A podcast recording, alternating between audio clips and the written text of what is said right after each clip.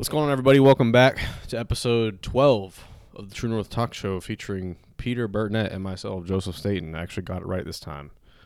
Um, this episode, we, we wanted to talk about some things that are going on in the world. It's been a pretty crazy week. I mean, two weeks, I guess, but really the main stuff's been happening the last week or so with Russia and Ukraine getting invaded and um, gas prices going through the roof and just everything we have going on in the world. Uh, it's been a crazy week. Um, also, want to talk about on a different note uh, the new Batman movie. It's been getting a lot of buzz. Um, also, a little little bit in the sports world. Talk about March Madness coming up, and then to wrap it all up, we're gonna we're gonna go into some scripture like we usually do. So, to open us up, I kind of want to start on a, a brighter note before we get into the heavy stuff, Peter. So, I want to talk about the Batman. So I Yeah. I went and saw this movie for the first time on I think March 1st. I was part of the fan premiere. So I got like this early ticket basically through AMC and got like a little comic book with it and got an NFT and everything. It was pretty cool. Nice. Um and I saw it again last night for the second time, so I finally got a chance to soak it all in, but um what are your thoughts on the Batman? Did you enjoy the movie? Do you think it lived up to the hype? It's been getting a lot of interest on the internet ever since it came out. I mean, just what'd you think about it? Yeah, I definitely enjoyed it. I know we kind of briefly already talked about this before over text, but I personally, maybe I'd have to see it again like you did to really, um, you know, compare it accurately to to the movies that I'm going to mention here. But I, I don't think it quite, for me at least, is. I don't. I didn't like it quite as much as I liked the Christian Bale trilogy, but I, I really did enjoy it. I saw it on I think Thursday, Thursday, March third. Um, and again, I really, I, I did enjoy it. I liked the, it felt a little bit more like Detective Batman than maybe some of the other ones have, have felt like. Um, and it was definitely sure. tough, tough and gritty too, which, which I enjoyed too, because, yeah, I like, I like seeing that sort of movie every once in a while, because sometimes, sometimes the, the Marvel movies are, you know, light and not as like hard hitting as this one was, and so I kind of enjoy that kind of change of pace.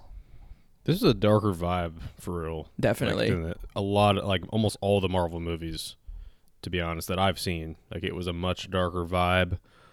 I mean, Yeah. even with the music, Nirvana, you know, Hmm. that Nirvana song. Um, what was it? What was that song they they used? I'm blanking on the name now.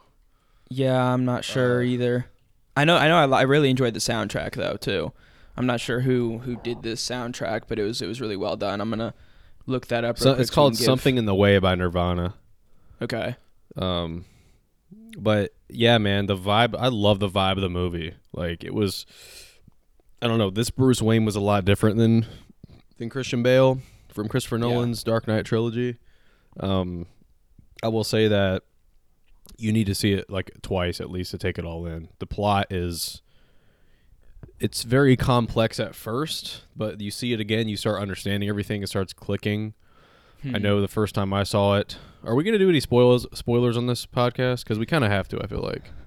Um, I feel like what it's been a week since it released, right? So I feel like that kind of you know here's here's a official spoiler warning. If you have not, um, you know, if you've not if you've not seen it yet, we can give you a like timestamp to skip ahead to, um, to to avoid these spoilers. But yeah, I feel like we can we can talk about it again. There's for people listening, there's your spoiler warning right there from here until you know a certain timestamp, and we'll let you know when we're when that is. We'll probably put it in the description or something like that. Um, but yeah, official spoiler, warn- more warning. Spoiler yeah. warning because we need to dive into this a little bit deeper Yeah. than we're talking about. So And just and real quickly Um, too, the composer is Michael uh, Gia Giacchino, I think is how you say it. Um, for Batman, like so the background for the music? Batman, yeah, yeah. I thought it was a really That really good soundtrack. duh, duh, duh. Yes, that was that was definitely my fa- favorite part of the part of the soundtrack. One hundred percent. Yeah. Bro, once I see it, once I see it again, that'll be stuck in my head, which in in a good way. dude, his just his boots when he's walking. boom. Yeah, the, Boom, the like kind of sound like he first had spurs on him too. Yeah, it made like a, a little like a spurs sound. Yeah. Bro, there were so many moments in the movie that just hit so hard. Like, I don't know which one was my favorite because you had like the Batmobile scene when it first came on the Hmm. scene when he was Yeah. uh, in the shootout with Penguin, you know, Yep.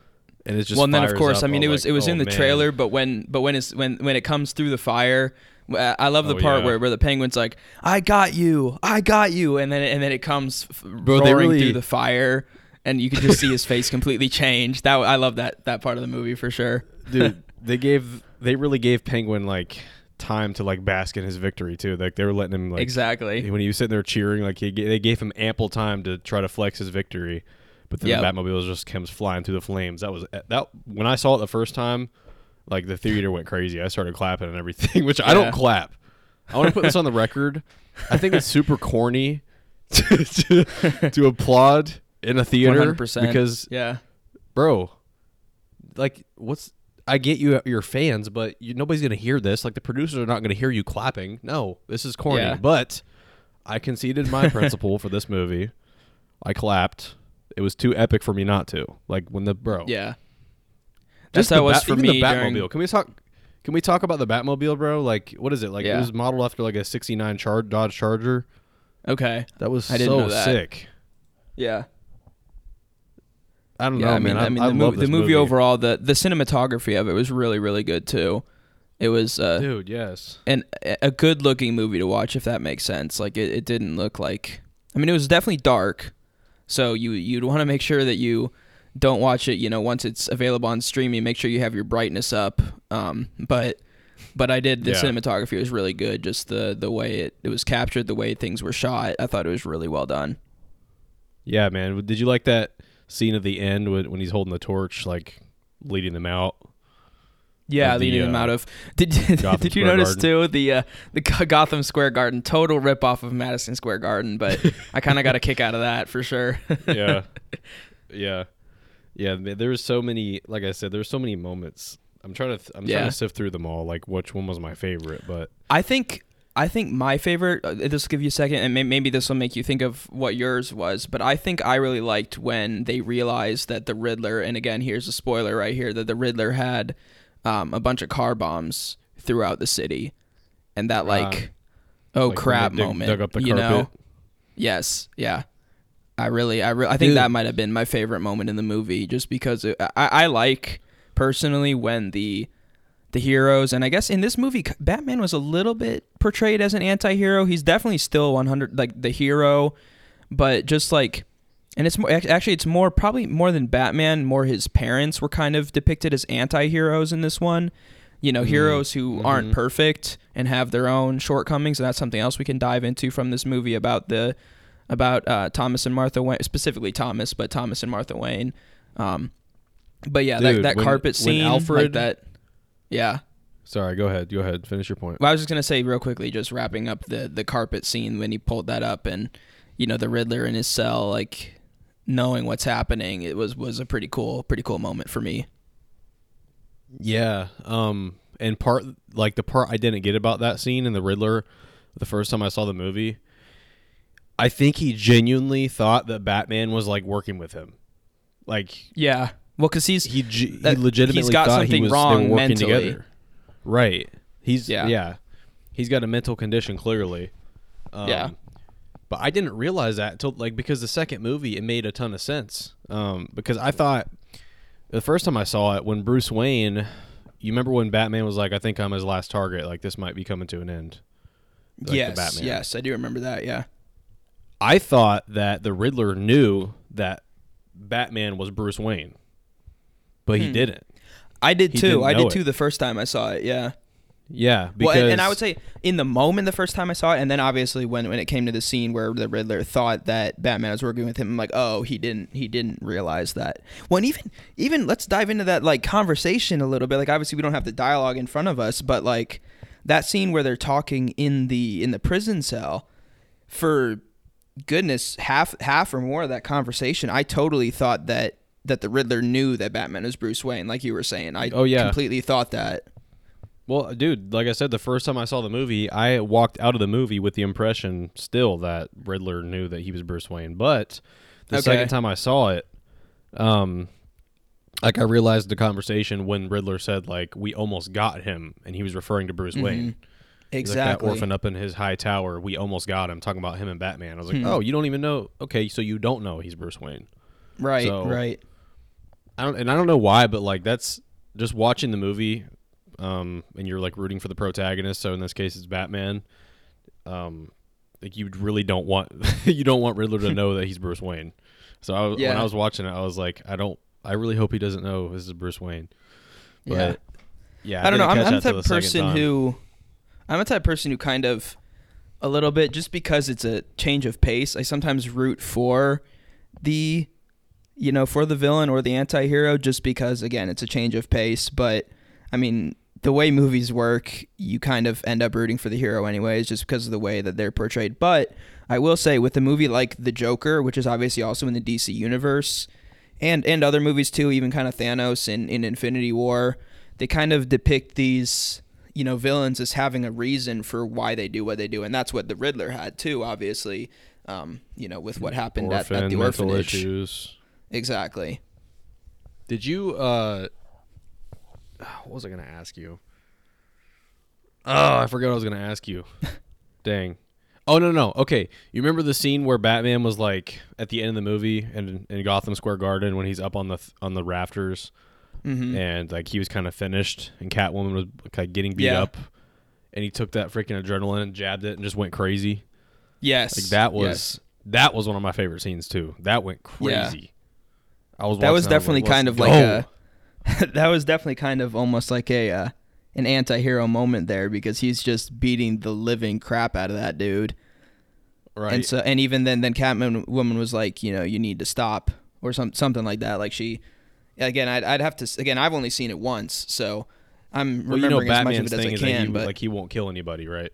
exactly. But I thought he was there for a second. I thought he might. Yeah, he was about to. Yeah. Yeah, that's why she tried to stop him, which is Yeah. crazy. Like tying the plot in because Bat- Batman had to stop her from killing like multiple people. She almost Yep. killed that cop up there. She almost killed Mhm. her dad, which I thought Yep. Carmine Falcone was like one of my f- favorite characters in this movie. Like I think he did Okay. a great job. Just the Yeah. acting, dude. Like you couldn't have had a better guy to play the role, man. That was a great job. And Penguin Yeah. too. Like Penguin went crazy. I, I think Penguin, Penguin might have been one of my crazy. one of if not my favorite character from the movie. that scene where they had him and uh, Gordon had Batman and Gordon had him like grilling him, and they got the wrong guy basically. Yes, yeah. he was like, he was like, "What are you talking about?" Like this Yeah. little New York accent, yeah. talking about pronouncing L in law with Spanish. Remember that? Yes, yes, I remember that. Yeah, that, I got a kick out of that It's like, too. so just obviously because and law, you know- lata. Whatever he said. because you know you know I have experience with, with Spanish Spanish and everything, and that that that, El that, burro that sabe gave más me a que tú. kick there. El burro sabe más que tú. I would not suggest just- anybody listening to translate that. That means a donkey is smarter than you. El burro sabe más que tú. Ah, okay. Yeah, I didn't pick up on that at first. But yeah, just a quick shout out. John Turturro was Carmine Falcone, and then Colin Farrell was was Penguin. So just a quick sh- shout out to those. Not like not like they need a shout out from us, but shout out to both of those actors for for doing a really good job with those characters. Oh yeah. And and you, also another uh, actor. You you can't go wrong with Andy Serkis in a movie. I, I liked how he how he did Alfred.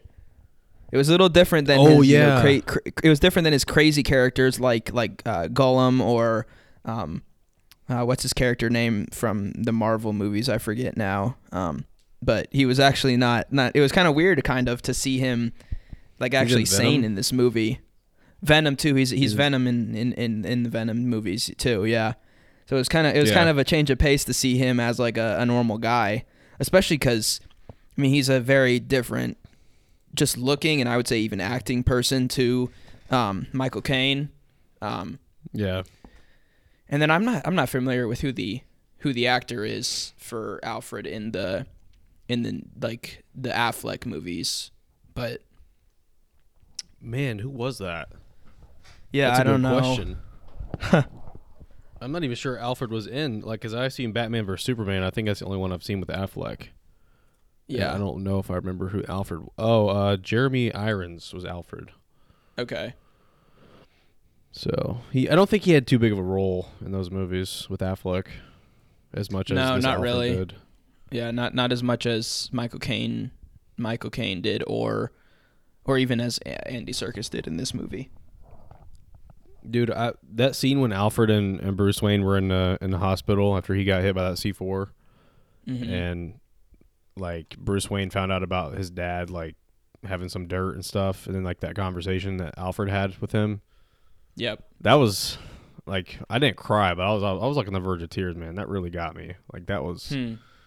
like after they reconciled and he was Yeah, that like, was you that know was there was no definitely an next of emotional kin. scene, Like Bruce Wayne was it, you know, like he had nobody Yeah. else. And yeah, man, that was that was tear jerking. And then also I love the symbolism too with uh, the kid who saw the mayor, his dad get killed in the first very opening scene of the movie. And Yep. kind of like him throughout the movie and like how I just noticed how Bruce Wayne was like he could relate to that kid and like he kept seeing himself in that kid almost. Yeah, I mean, And it was it was one of those things where it's like speaking without speaking, just by the way that they shot those scenes and the way that that uh, that Batman looked at that kid. You were like, I mean, that he's seeing himself in that kid. Dude, when the cop was when, the, when Batman was in the crime scene and that cop was like, "Hey, what are you doing?" Batman Yeah. just looked at him. He didn't say a word. just kept going. Yeah, like, okay, yeah, that, dude. and that that makes a movie better when you don't need to use like unnecessary dialogue.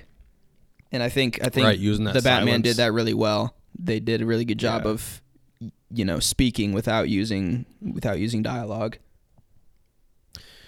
yeah, man. So this, I I would say that this is up there with the Dark Knight trilogy. I don't know if I can say it's better though. Honestly, I, it's gonna take me some more time because I just love like Christian Bale did such an awesome job with Bruce Wayne. Like there was more Yeah. elements to his character, I think, almost with Bruce Wayne um, in the Nolan movies. And I think we're gonna see a we're probably gonna see a sequel at least, maybe a trilogy with this with Pattinson and and Reeves. So it's I think we'll have to see that next movie to really know like if they develop Bruce Wayne a little bit more with his character because I think they need to do that in the next movie. Well, what do you, Um, what do you think would happen in the next movie? I mean, I, I I expect them to make one too, so I'm not asking that as like what can they do, but what do you expect them to do in that second? I don't know. one? I mean, clearly the end scene when, like that was Joker, right? In the in the cell Yeah. with uh with Riddler. yeah, So I'm I'm kind of disappointed it was not um what's his name? How do you say his first name? Joe Kane Phoenix? Joaquin Joaquin, Phoenix, whatever. Joaquin Joaquin. Phoenix, whatever. yeah, Joaquin Yeah. Phoenix. There we go. Joaquin, yeah, Yeah, I was disappointed it wasn't him. You know, from that Joker movie, Right. but I don't know. They're probably gonna bring Joker in.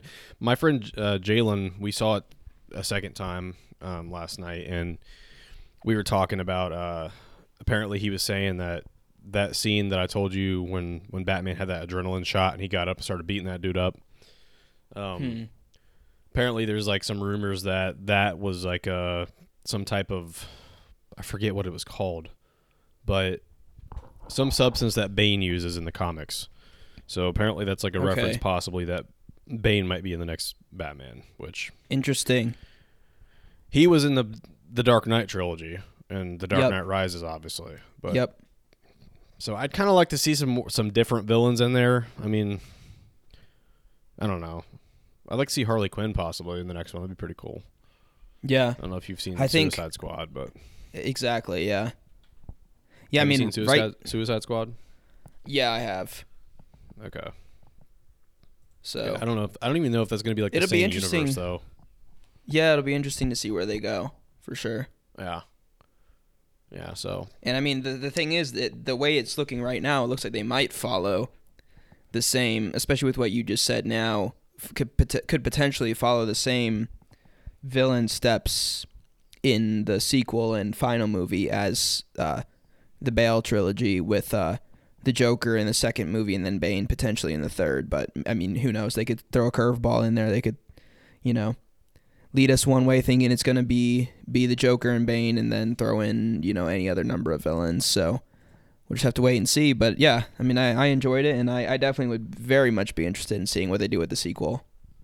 I'm yeah. I'm looking right now at this the Joker Jared Leto from Suicide Squad, Mm-hmm. and he I didn't notice this till now, but obviously that's the dude from Morbius. So it'll be interesting. Uh, gonna, are we gonna have the Joker like simultaneously playing a pretty much hero in, a, in an MCU movie? That'd be very interesting It would be if that was the yeah. choice. Because it looked like Jared Leto at the end there, didn't it? Yeah, I I, I thought it kind of sounded like his Joker too. That's what I thought it was, but I'm not sure if the cast attributes it to him or if they if they don't have that. I, I'm not sure who was who was cast as the Joker in that in that final scene. I don't. Even, do they have to say who was cast? Because uh, they're trying to keep it a secret. I think. I guess they don't have to, but Yeah. Well, I think that's about everything we have to say on Batman. So I don't think you ever said though if you ranked it up there with the Dark Knight trilogy. it's I've only ever seen like the Dark Knight trilogy and then the new ones with with Affleck like and obviously Affleck didn't have a standalone but he was in Batman v Superman and Justice League and those ones um I think this is above Affleck's portrayal of Batman not like Affleck did a bad job but just I mean I feel like we've been kind Oh, of was much much kinda fortunate. directed. yeah. Um, I think maybe this one's better than Batman Begins, but I mean, two of my favorite movies in any universe are Dark Knight and Dark Knight Rises. So this one is not far behind, but it's it's third out of those out of those you know those four movies, including Batman Begins. Yeah, I mean, I would say the same thing. I'm not sure. I'm not even sure where I'd rank the Dark Knight trilogy, like as far as where those stand, because people. I, I like Batman Begins a, a lot because that's like the origin Mhm. story, and you have Yeah, um, Liam Neeson, and obviously, that, I mean, I just love the cast. I love the story, but Yeah. wherever I would put my third Dark Knight movie, I might be willing to say that this movie was like cracking that top three. So maybe it's probably better than the worst movie from the Dark Knight trilogy, at least. yeah. So I don't know. We'll have to see. But anyways, switching subjects. Um, what are you thinking about this situation in Ukraine? P- Pretty crazy. Yeah, um, you know the one the one big are we on the question verge I of World have War right Three, now. Peter? I don't know. I mean, the thing is, I think, you know, and maybe maybe you can answer this. Maybe we need to both do our own research on this separately. But what what makes this different from the invasion of Crimea back in like 2014? And the only the way I ask that question is not to make light of the situation in any way, but this like. I would almost say maybe an overreaction that's going to lead to World War III did the same. I don't really remember, if I'm being honest with you, what the reaction was when you know a similar thing happened when Russia invaded Crimea in you know in like around 2014 I think so that's that's my thing Crimea with this is as is, big as Ukraine, is it? well, it's, it's a pretty big part of Ukraine that was just the first step So I'm not exactly sure. I'd have to do more research on Crimea, but I do know that this is the, the largest scale military operation uh, in Europe or invasion since World War II. I do know that. yeah So whatever they measure that by, I'm not sure if it's people killed or activated soldiers for Russia's side or whatever, but I do know it's the largest scale like invasion since World War II. it might be the land covered too like land Possibly covered by the invasion the land they're going after Is Crimea a part of Ukraine? yeah I'm not sure if it's So like an it- island Crimea or like just a like a region? It's if if you look at a map, it's the little area of Ukraine that like juts out into the Black Sea. I'm pretty sure. So I don't know if you're looking at a map right now. I have one um, right above my desk, so I'm looking at it right now. It's like so if you if you have one up, then you'll be able to see it. But if you don't, I'll just Yeah, describe it. I mean, you right have yeah, you have the Black Sea separating Ukraine and Turkey, and Crimea is that thing that like kind of hangs down off of off of Ukraine. I'm pretty sure. Ah, I see it. Yeah. Yeah. And let me just I don't know. let me just fact check that real quick to make sure that is Crimea. I'm pretty sure it is, but I just want to make sure I'm No, I not do- I giving the wrong it. information. Yeah, it is. It's a peninsula, so not an island. Yeah. Yeah, I'm not exactly sure, man. I, I'd have to do more research on Crimea, but as far as the the difference in the invasion, but I am a little bit skeptical. Um, like you were saying that it might be overblown right now. I mean, anytime there's a hive mind reaction to something, it kind of raises red flags for me personally. Yeah, Why is everybody? why is everyone um, having the same exact stance on this? Seriously, Well, and it's become like you, it's become another one of those what's what's the term for this like social I forget what the word is like social social gesturing or something like this where it's like oh, uh, virtue signaling. virtue signaling thank you it's become another one of those sort of things you know and and Profile again pictures both to the Ukraine flag. yeah exactly and it's like uh, you know are you really are you doing that because you care about the people who are there and what's actually happening or are you doing that because you want to you know because you care about how other people see you and you want to make sure that you're seen as a, a good person for caring so Bro, I mean, they're yeah, making that's- a difference. Like those profile pictures are going to save people in Ukraine, man. They're really making a difference. and and and then all these all these sanctions on Russia are definitely going to make them stop their invasion Dude, right? Like Russia doesn't even care. I saw that they're Right. gonna they're planning on disconnecting from the global internet.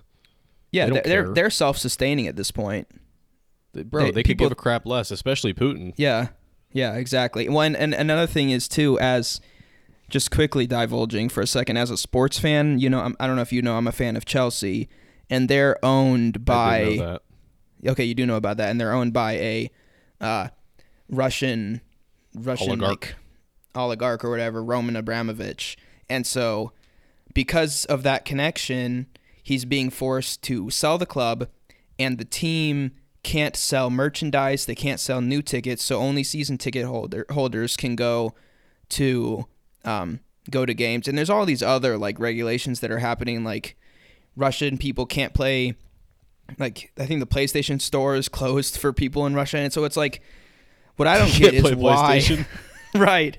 What I don't get is why why, Why are we like the penalizing the people, Russian people why the people of? Ukraine what Why are we pl- penalizing the Russian citizens that are Exactly. from playing place? Like, let them at least play some video games. Come on. Well, and I know, I know that sounds like a joke, but there's a, there's other things too that they're being closed off to just because they are Russian people, and so it's kind of like, you know, what are we doing if if we really want to make a difference? Facebook. I saw Facebook like temporarily allowed uh, death threats against Russians and Putin. Like they changed Huh. their their hate speech policy to allow like hate speech against Russian people and and Vladimir Putin. Yeah, well, we know how we know how big tech is. We'll get into man? that. We'll get we'll get into that a little bit later when we talk about this uh, Trump podcast, the Trump on the Full Send podcast. But Yeah. yeah, it's Yeah, man. I mean, it's it's definitely a mess. It definitely is a little bit scary just looking at it as you know. I mean, yeah, there is a there is a potential. I'm not going to deny that there is some potential for this to break out into something bigger than what it is right now. But I mean, it's it's like, are we really are we doing things just that are we doing anything that actually makes a difference? And I'm, when I say we, I'm talking like both you know people like us at a small scale level, but then also the big things like these sanctions and you know you know taking away all these things for Russian people. It's like you know it, is this really going to make a difference? Is this going to help the people in Ukraine who are being forced out of their homes and you know are genuinely you know people say they're fearing for their life here in the states, but that's absolutely ridiculous. Anybody who says that, um, you know, there are people in Ukraine who are in horrible living conditions now. You know, living in underground underground bunkers and stuff like that. And so it's like, do these do these sanctions that we're putting on Russia and on Russian people that have no connection to the war, does that really make a difference, or are we actually actively trying to? you know, de-escalate this situation in what ways we can as a as a country, and you know, even at a level like us, are we doing what we can to help the people of Ukraine? And so it's that's the big question I've been asking myself is like, you know, what what is this stuff really going to do? All these sanctions again, and you know, taking away things that Russian people should have a right to just because they're connected to Russia. It's kind of ridiculous in my opinion. Oh yeah, definitely. Well, at least at least we can know that it's Putin's fault for inflation. Because I heard the Yeah. president talking about that, and he said clearly it's even though it's that's been going fault. on even though that's been going on since what like 2021 or even late 2020 you know obviously it's gotten Yeah. worse recently but it was getting worse recently even before this invasion so yeah but Yeah, it's, it's but definitely putin's fault though Obviously, uh, Vladimir Putin flies over to the United States and goes to the Federal Reserve and turns on the money printer himself. So it's his fault. Yeah, right? exactly. Yeah, yeah. He has a he has a he He's has the one that key and does it. everything. He has he has the password to get in. Yeah, definitely, hundred percent.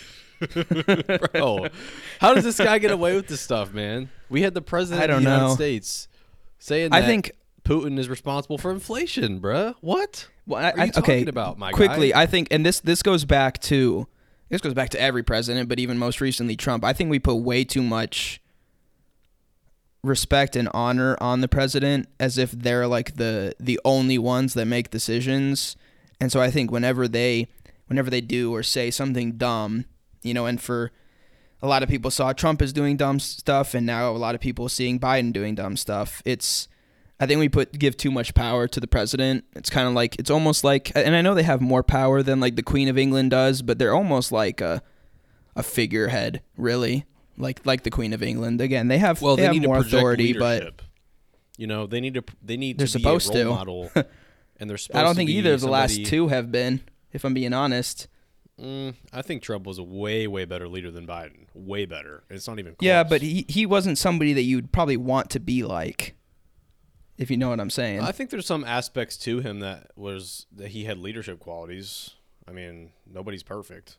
Obviously, we, we Yeah. all have our flaws, but um, Again, though, I'm just saying. I think I completely think people put way too Biden. much stock.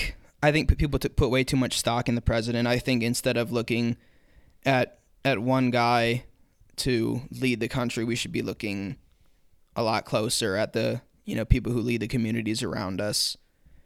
But well, unfortunately, with our with our new, newly uh, evolved form of government that has gone away from federalism and power in the states, um, with how much power presidents have and things like executive orders now, uh, basically having legislative power, and also the fact, I mean, you have literal power when you're the commander in chief, the head, the head guy at the, in the military.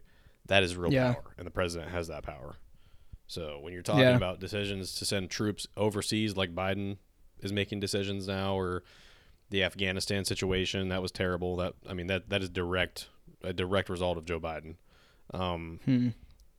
no, I mean, I like those situations. That's that's on the president, man. Like that that is completely in the hands of the president. Now, if you're talking about things like inflation, that's very complicated. I mean, that goes back a couple of years, to be honest. I mean, the inflation started when we started printing off trillions of dollars in response to COVID, and to be honest, that that was under Trump, right?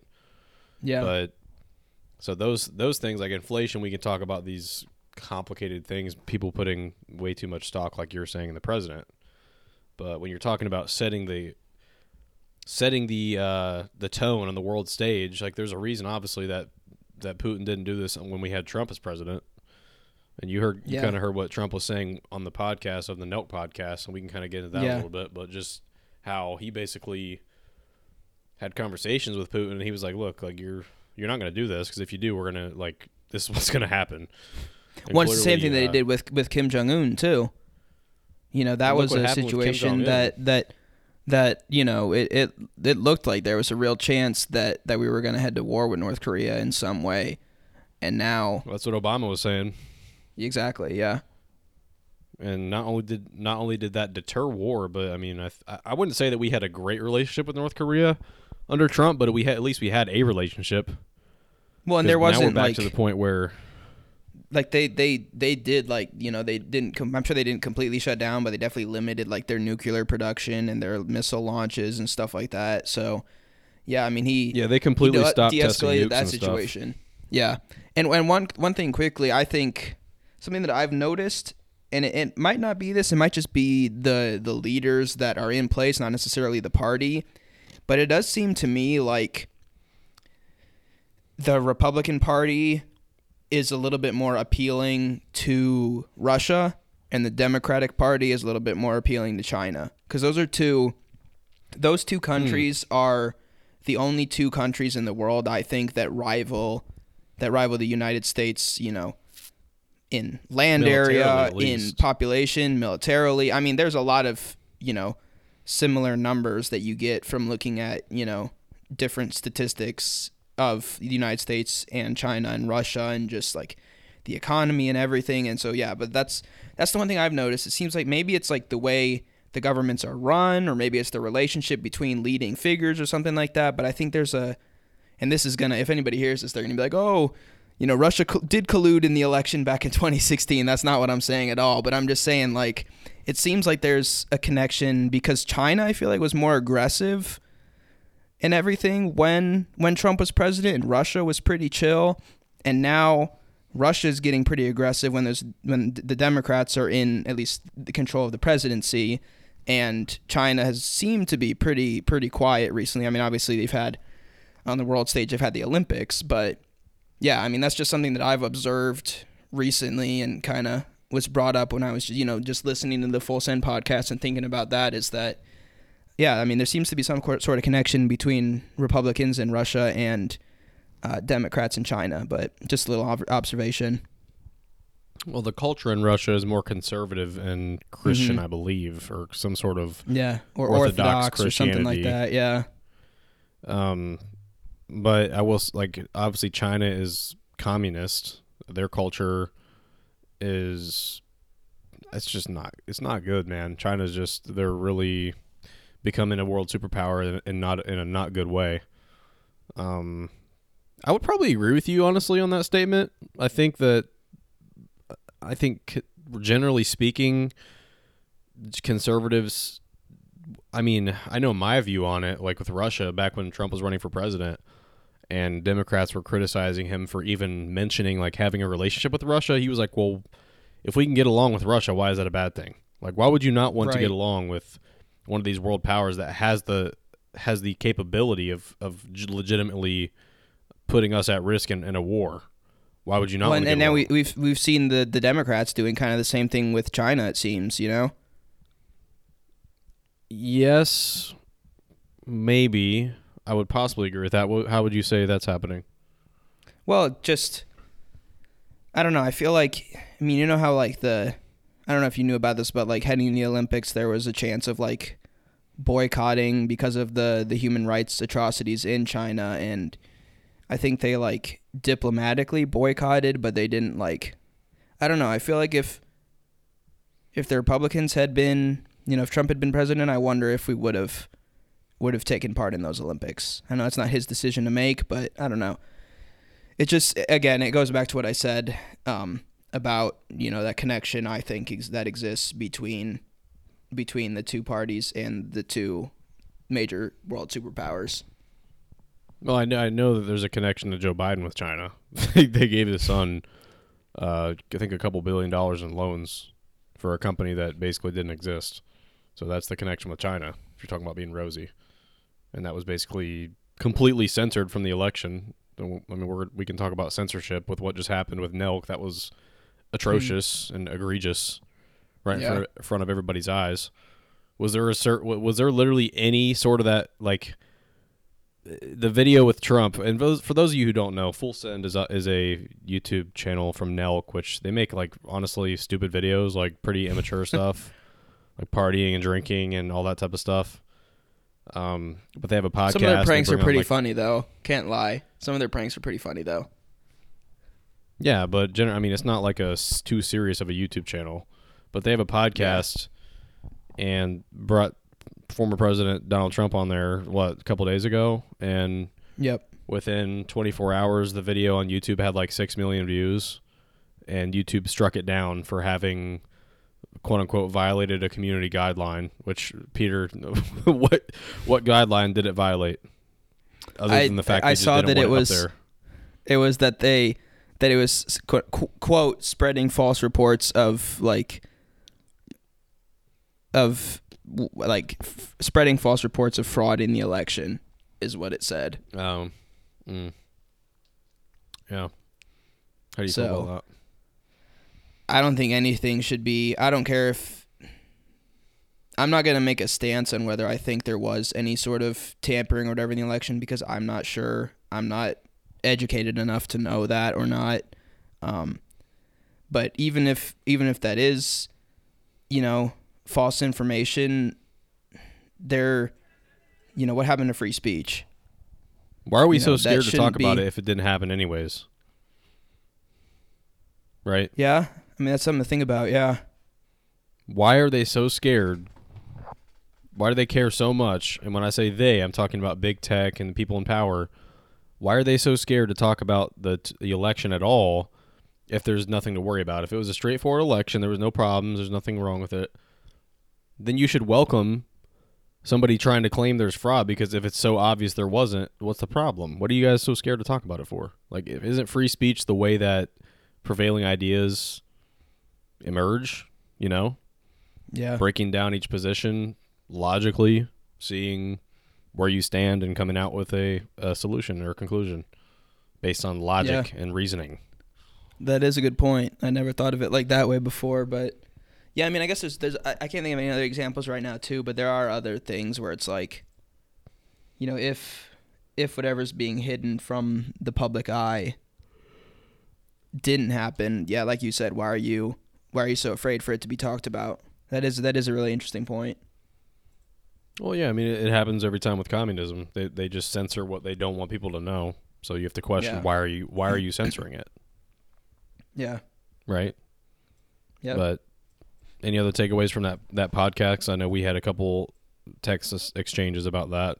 I know, I know, I do. But Yeah, again, I just think you know that? what what just big big takeaway is like what happened to, to free speech, you know, and and just with it being taken down. But I guess yeah, from what they talked about in the podcast.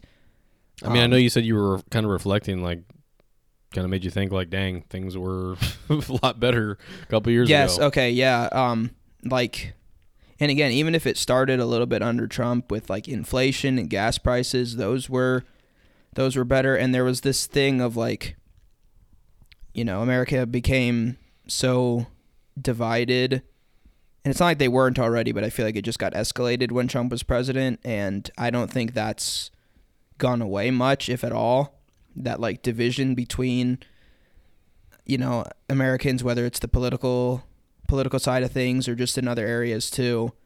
Um, yeah, and I mean, I don't division think. really comes down to sin, though. Yeah, Like, aren't we always going to have factions in the world in general? yeah, yeah. That's true. I mean, yeah, that's, so I mean, what but I yeah, think. it just, it just. I mean, and obviously in in that Trump's going to pick out everything that that was different in a good way. Um, so obviously there are. It's not like everything was perfect when he was president, but yeah, I mean, it did make me think like, are we are we in a better place with Biden as president? I don't think No. so. no, I'll answer your question very succinctly. No, Yeah. no. Look at, I mean, in my first example, the very first day Mr. Joe Biden takes his place in office, what does he do? He executive order takes out the Keystone pipeline, bringing oil into America. So now we're sitting here with gas at four dollars and nine cents a gallon in my area, and Hmm. in the name of green energy, Mr. Joe Biden shuts down our pipeline, and we're going to go to Venezuela now to try to buy oil. How is that going to work? I'd love to know how that's going to work. We're not Yeah. exactly best friends with Venezuela. You know what I mean? Right. So now, now we're like I said, we're paying four plus dollars at the at the gas station because this man wants to shut down our pipeline in the name of green energy. Like, okay, that is. I just have no words about it. Like, how how does that make any sense? It does not make any sense at all. Yeah. So, yeah, I would encourage everybody to go check out that podcast. Um, it's on fullsend.com. I think they put it on their website. Um, it's probably about an hour long. I think former president Yeah, sat down and ju- just about an hour. Yeah. It's pretty cool because I mean, like like we were saying, the Nelk is not really like a. They're they're kind of like a younger generation thing. Like so, the fact they had the former president on is pretty cool. It's kind of like related. Yeah, they've actually they've actually honestly, done pretty well. like they were like, they were, yeah, yeah, they were the, the the first people to talk to like Antonio Brown after that thing happened with him and the the Buccaneers. Um, yeah, you know they're they're close. They're close with Dana White. I think they've had him on the podcast at least once. I think maybe twice. So, yeah, even if you know our the people who listen and even us, that's not exactly our style, the type of content that they put out there. But their their podcast is is pretty interesting. They also who it's else not, bro. It's not your style to, to do what they do. I must have had you all wrong all these years. May- Maybe the pranks, but Well, okay, let's move on. Uh, what what do you what do you want to say about uh this thing called a basketball tournament we have coming up in March yeah, it's exciting. Just uh, it's for you? probably for me the the second best time of the year. I prefer like October a little bit more because you get baseball playoffs, you got college football, you got NBA about to start, you got the NFL going on, but but March is a pretty pretty good time too. And I mean, especially now we could dive into this a little bit either now or later a little bit. Is you know baseball's back, the lockout finally they finally settled on a new CBA agreement, so we're gonna have spring training for a couple weeks and then opening day Opening is day on on April 8th. April seventh or April seventh or eighth, I think, depending on the team. Um, but yeah, and and then obviously you've got the I think the best the best tournament in in the world in sports. Really, I think it's it's always thrilling. There's always upsets. There's always close, exciting battles. that go down to the wire. Um, and I think, you know, you might look at like Gonzaga maybe as the top team, but I don't think there's really like a a runaway favorite team. A lot of good teams have been have been upset by teams. Um, so I think it, it should be a good tournament. There's not really again a clear favorite, and that makes that makes a better tournament too because it's not like you know you expect one team to just run the table.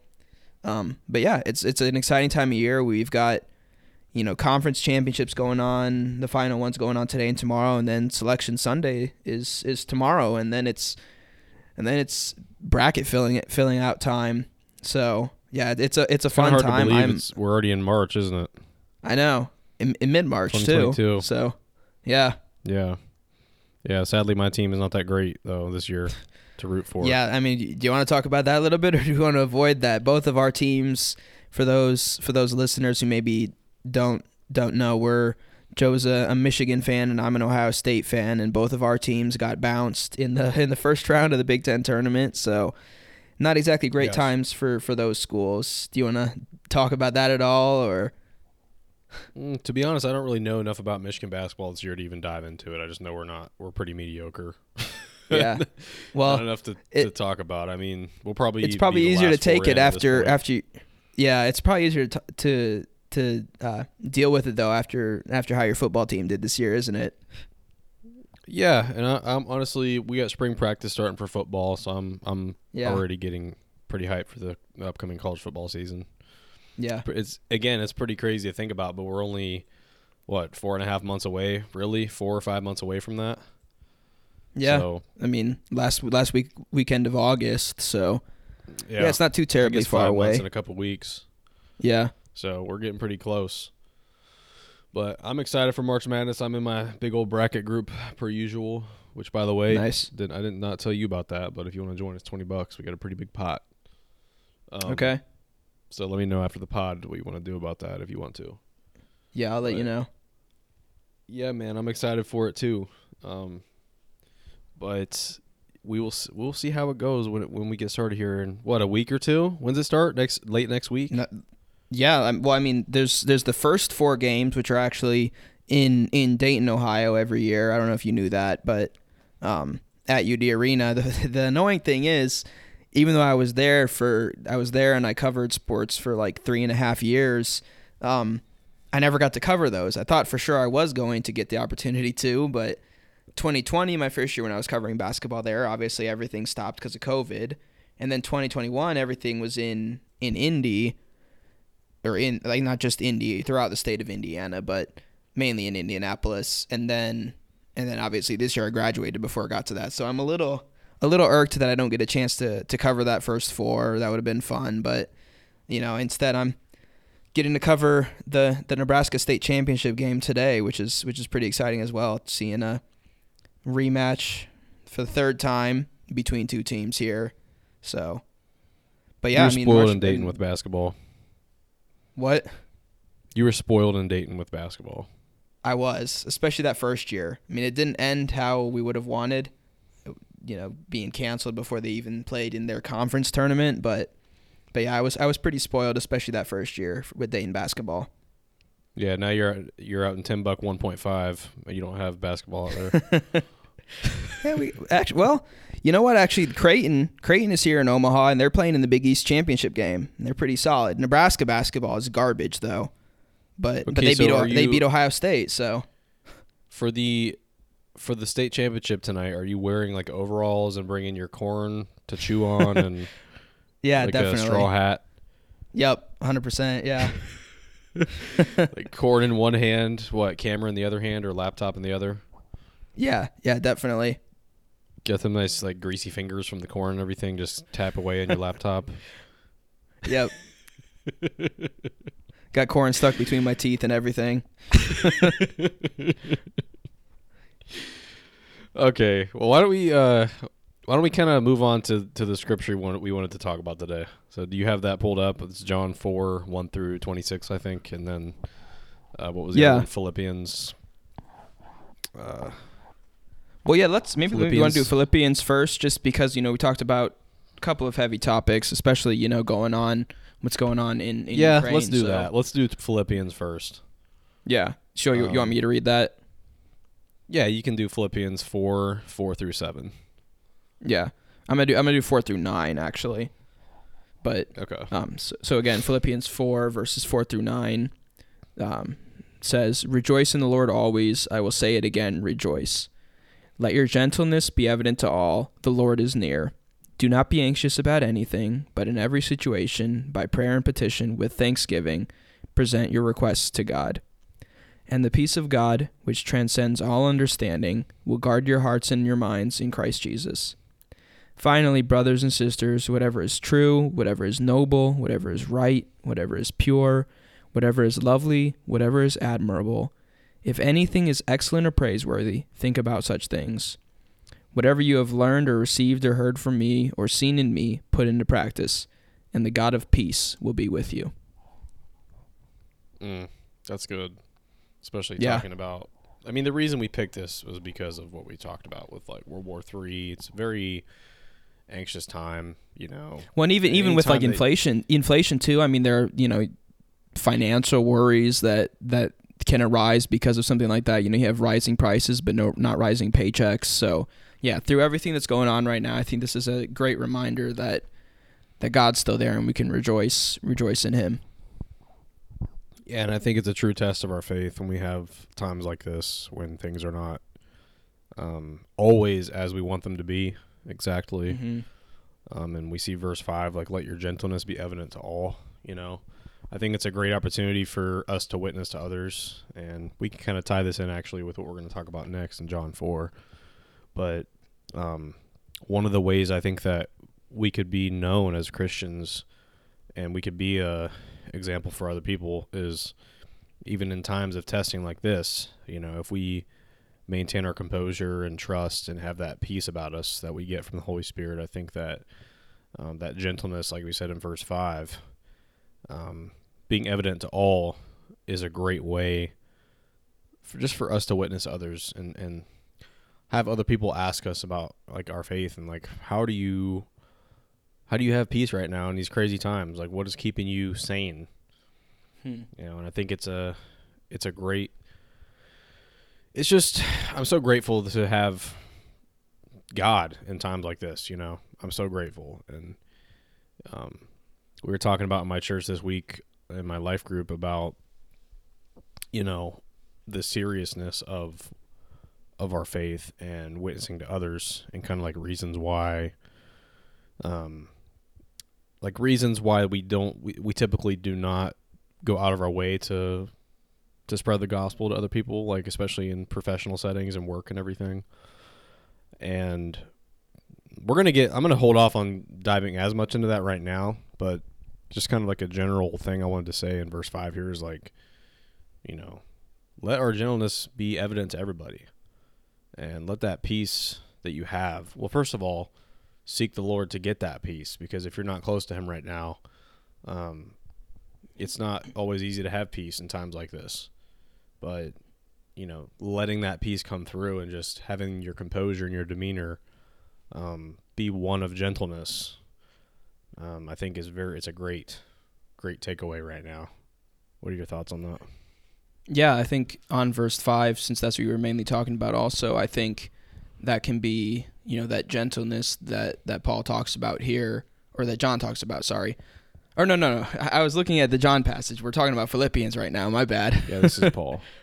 Yeah. So what what Paul is saying here, let your gentleness be evident to all. I think that's to add on to that also, and what you were saying. I think it's also kind of the best way of witnessing. Um, you know, because sometimes we're afraid to like just outright talk, or maybe not even afraid, but just we don't know how, and maybe that can be connected to a fear of of talking about about, about our faith as well. But a lot of times it's just not knowing how to do it. A lot of times the best way we can witness is just by showing that the gentleness and the uh, compassion of Christ to other people. I think that that again can function as as our way of witnessing to to non-believers, um, even better than you know. Because for some of us, we're not gifted with the the words to say to share. Uh, to share Christ, I think we, you know, the Bible does say we should all be ready to give an account for the the hope that we have, for the reason for the hope that we have.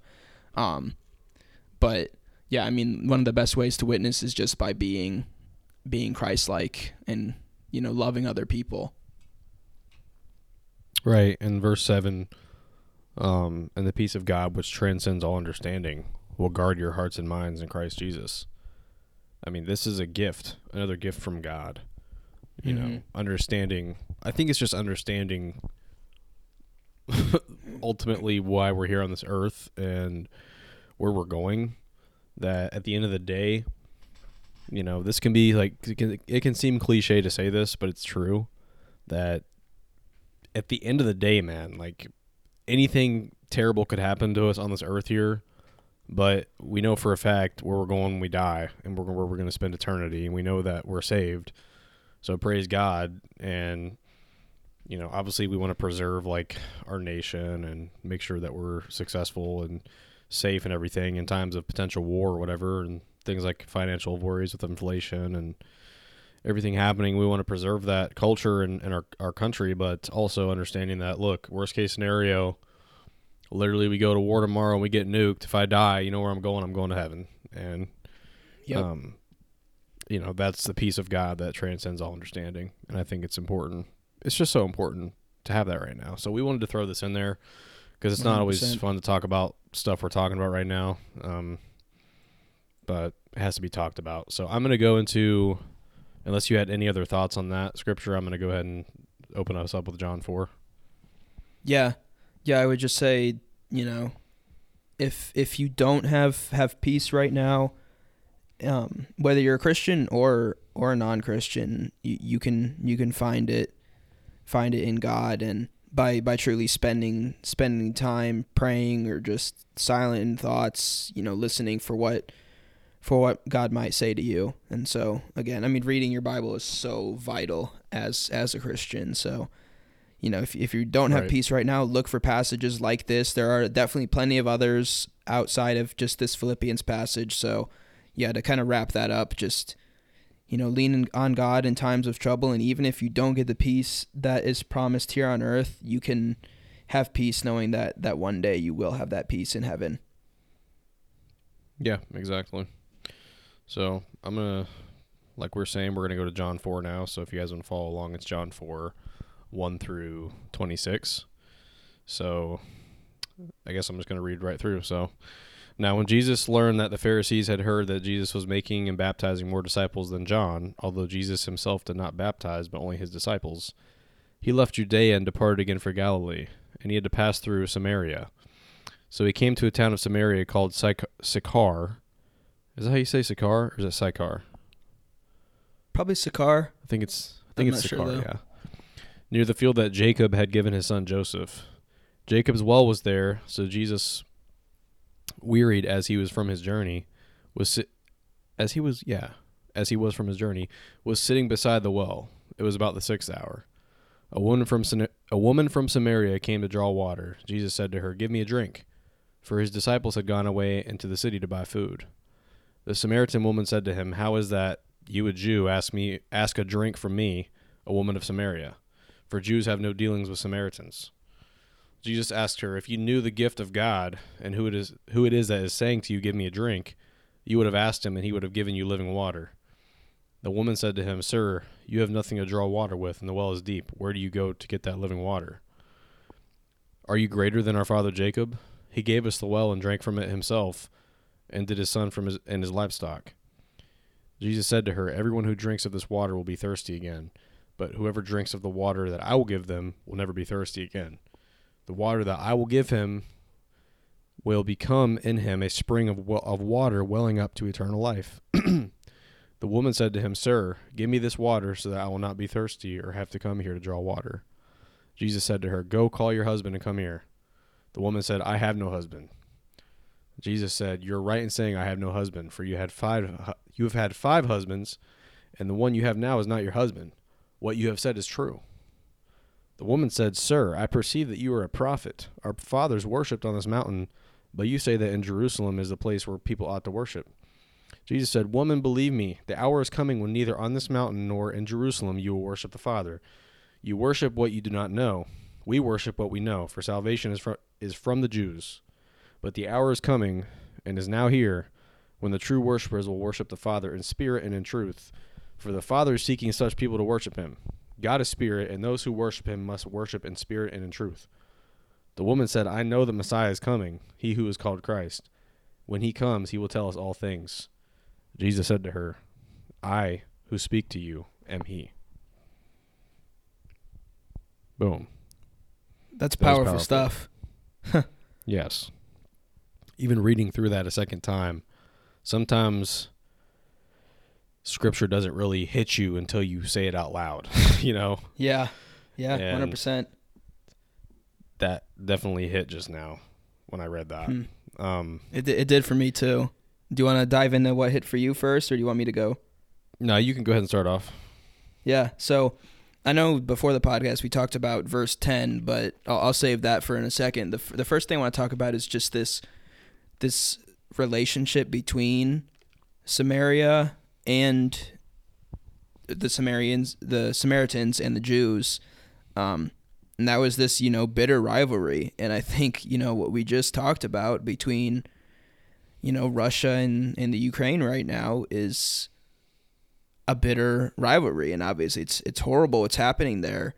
Um, but what what I kind of took out of this listening to it now after what we talked about earlier in this podcast is you know the the gift of God which is living water and you know all else that comes with with having a relationship with with God is you know it can bridge those divides and it can heal those broken relationships and it can tie together even the the most bitter rivals and I'm not talking about Ohio State and Michigan fans I'm talking about you know the, bit, the Biddle rivals. real issues the bitter rivals yes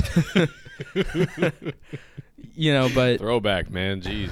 definitely a throwback. If you've if you've been around the podcast, you you'll you'll know what we're talking about.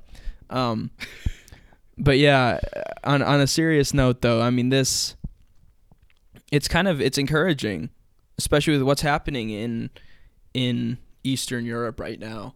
It's like even the most broken relationships and the the most you know the the relationships that have the most enmity between them God can heal those broken those broken wounds and and heal them and can unite peoples through through faith in God. That's kind of what I took out of this and that yeah, it can solve differences.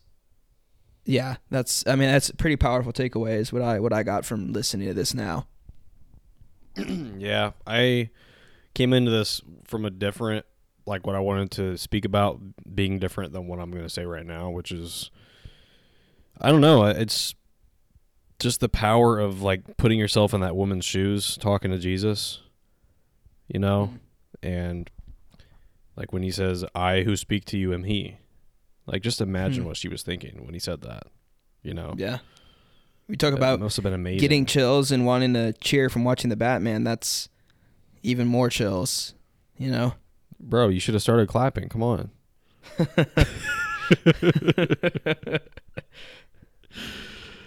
Oh man, no cap though. But if we're gonna clap for Batman, why can't we clap at the Bible?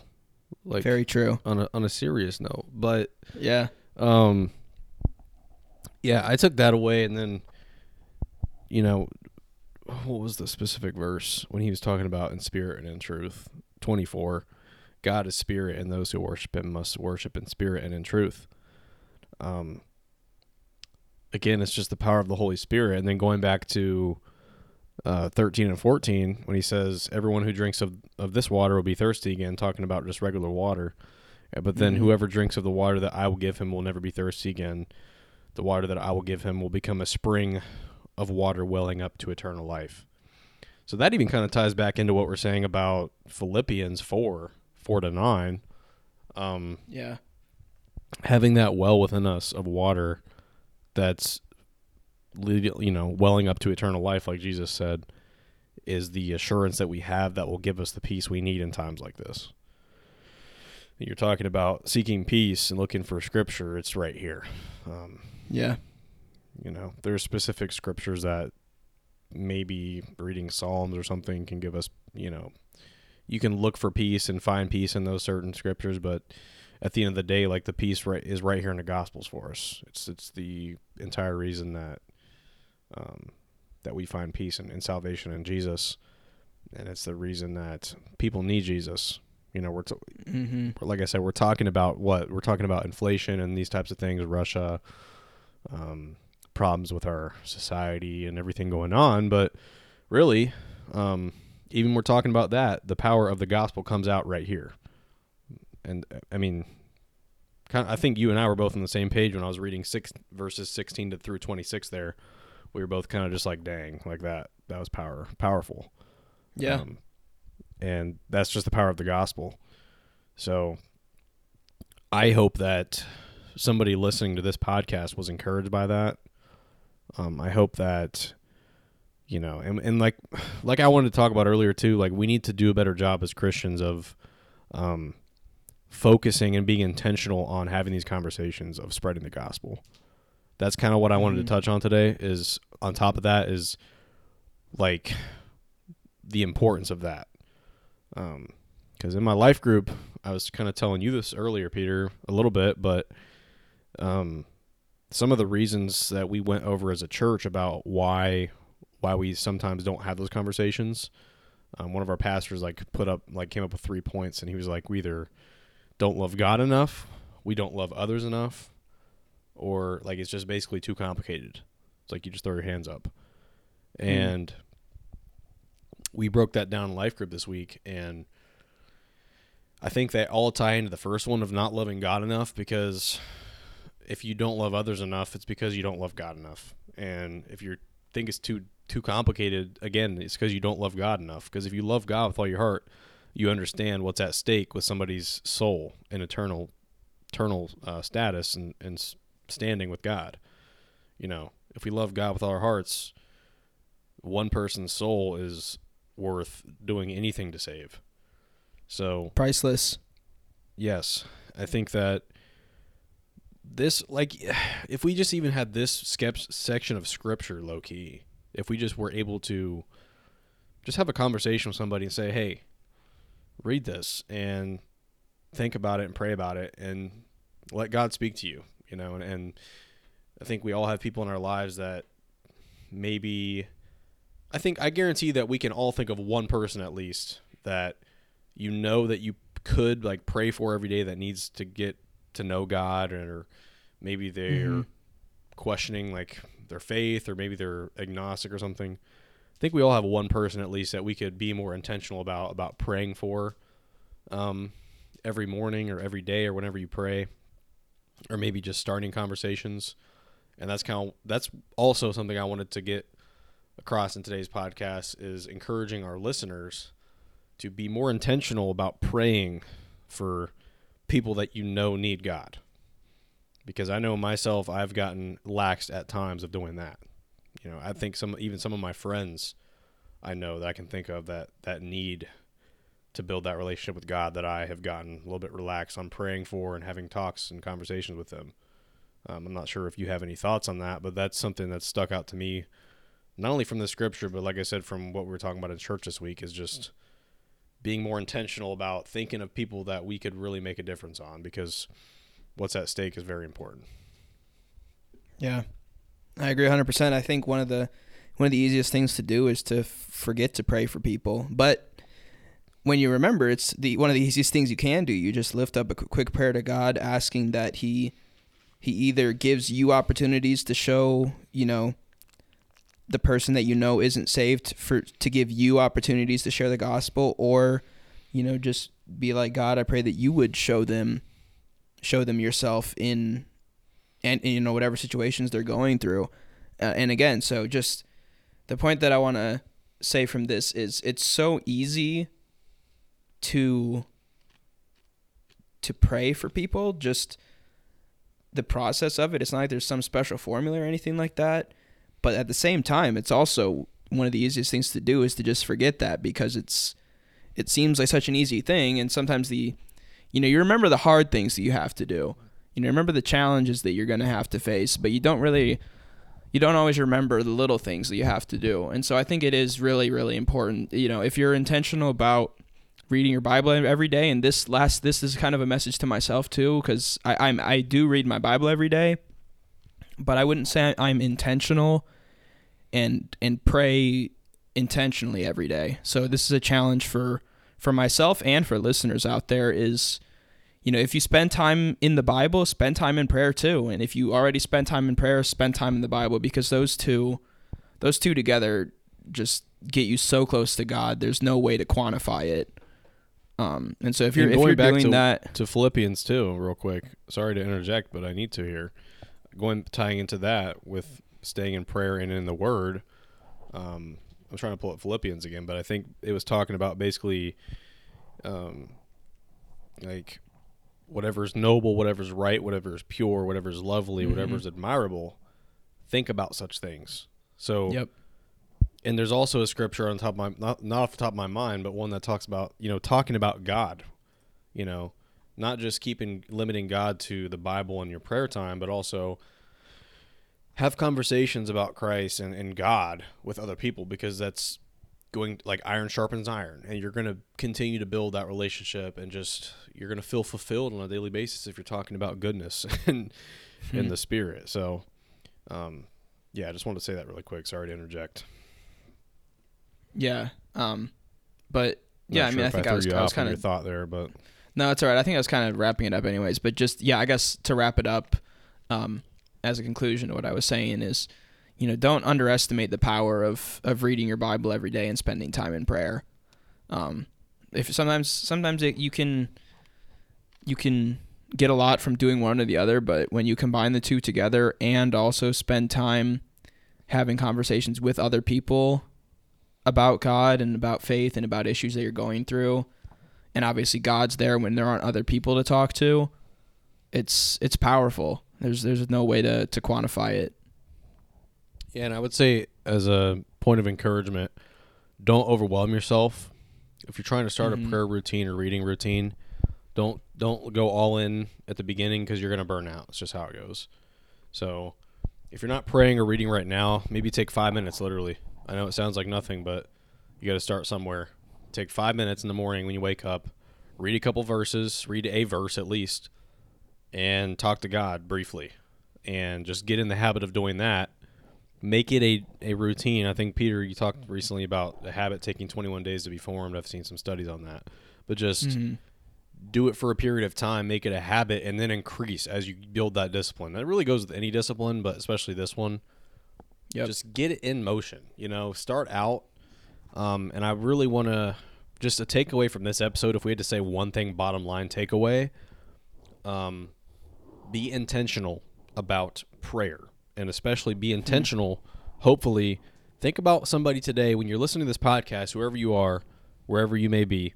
Think about one person. I know they're in your mind somewhere a friend, an acquaintance, a family member who you really have questions about where they stand with God, and just pray about it and ask God to, to speak to them and lead them toward Him and, and to draw Him closer to Him. And maybe, you know, have opportunities to have conversation with that person or just pray for God to open their, their heart to hear the gospel. That's the takeaway here. Um, you know, and obviously, a side note, we have not a side note. I mean, it's kind of in the forefront nowadays, but just having peace about everything that's going on in the world, it's it's crazy. But you know, thank praise God that we have Him in times like this. So, I think that's about it for this this episode. We're sitting at about hour 15 right now. So it honestly went kind of long, but hey, that's a good thing sometimes. I think this is a good message today. So, Mm-hmm. um, any final thoughts, Peter? No, I think I think you hit it right on the head. Just you know, make sure that you're like you said intentional. If you're listening, make sure that you're intentional about spending time with God. And you know, when you when you're seeking peace, there's no better source to find it than spending time with God, whether that's in prayer or reading the Bible. So if you're if you're worried or stressed out about inflation, about the potential for you know for a world war, just um, remember that that God has has a source for us to go to to find peace in that. And yeah, I think that's the biggest biggest takeaway from what we talked about today. Obviously, we we talked about a lot of a lot of things too. You know, the Batman. If you haven't seen that, go out and see it. It's a, it's a great movie. It's a fun watch. Um, and See it two or three know, times. Make sure you, yeah, yeah, and make sure you set aside some time in the next couple of weeks, um, aside from your time with God, um, to to watch some March Madness too, because it sh- it should be a lot of fun. Yeah, and and on a much smaller scale, I know you mentioned having some um, worries about like you know war and things like that, but on a much so- smaller scale, even if you're stressed out about you know the thought that Ohio State's just never going to beat Michigan ever again, that's you know again we find peace in these scriptures because even in such a terrifying reality that you know Ohio State's just not going to beat Michigan for the next like five years or so, we still have peace in Christ. So I want to encourage you guys. Um, just take peace in that. but Clip clip that for when Ohio State wins the clip that for when Ohio State wins the next ten again. in all seriousness, no. Oh shoot, I can't even talk now. In all seriousness, um, yeah, I think that's all we wanted to say today. Uh, we hope you guys took something away from this and read the read those scriptures we presented, go over it, pray about it, and yeah, be intentional about your prayer. So with that being said, this is episode twelve in the books. We're making some progress, Peter. We're getting there. We're episode twelve. This is kind For of sure. we're picking up, you know. So, episode 12 in the books. Rate the podcast if you have not yet done so. It really does help us out. Um, follow and subscribe on Apple and Spotify. And with that being said, we will see you guys next week. Peace out. Peace.